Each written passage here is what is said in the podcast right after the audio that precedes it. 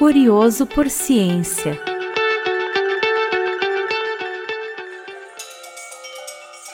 Olá, eu sou o Eduardo Nazaré e hoje no Curioso por Ciência vamos falar de uma pesquisa sobre outros problemas, além daqueles que limitam os movimentos, que ocorrem na doença de Parkinson, como dificuldades de memória, de concentração e também para dormir.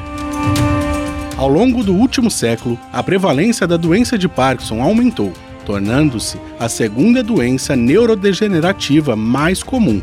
As causas ainda não estão totalmente esclarecidas, mas os pesquisadores acreditam que podem estar ligadas a fatores genéticos e ambientais. No estudo de hoje, os pesquisadores investigaram os aspectos motores, como o tremor, rigidez muscular e instabilidade postural, e também os não motores da doença, como problemas de sono e memória e distúrbios emocionais. Esses últimos muitas vezes surgem antes mesmo dos sintomas motores, adicionando uma camada a mais na compreensão da doença.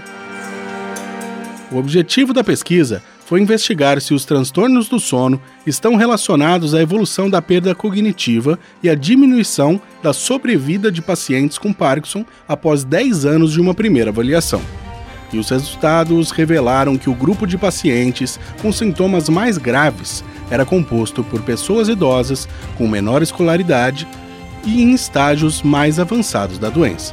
Outros fatores correlacionados com a piora da doença foram o uso de antidepressivos e o tempo de sono de qualidade.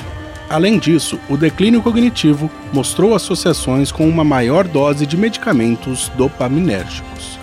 Um sinal de alerta observado entre os pacientes foi que os homens tiveram um menor risco relativo de óbito e desenvolvimento de demências em comparação às mulheres.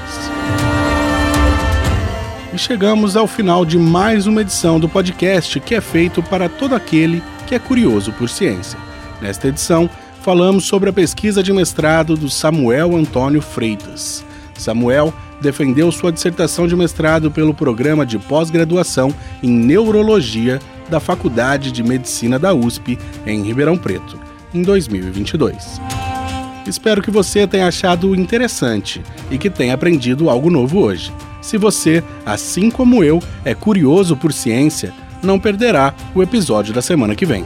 Até lá!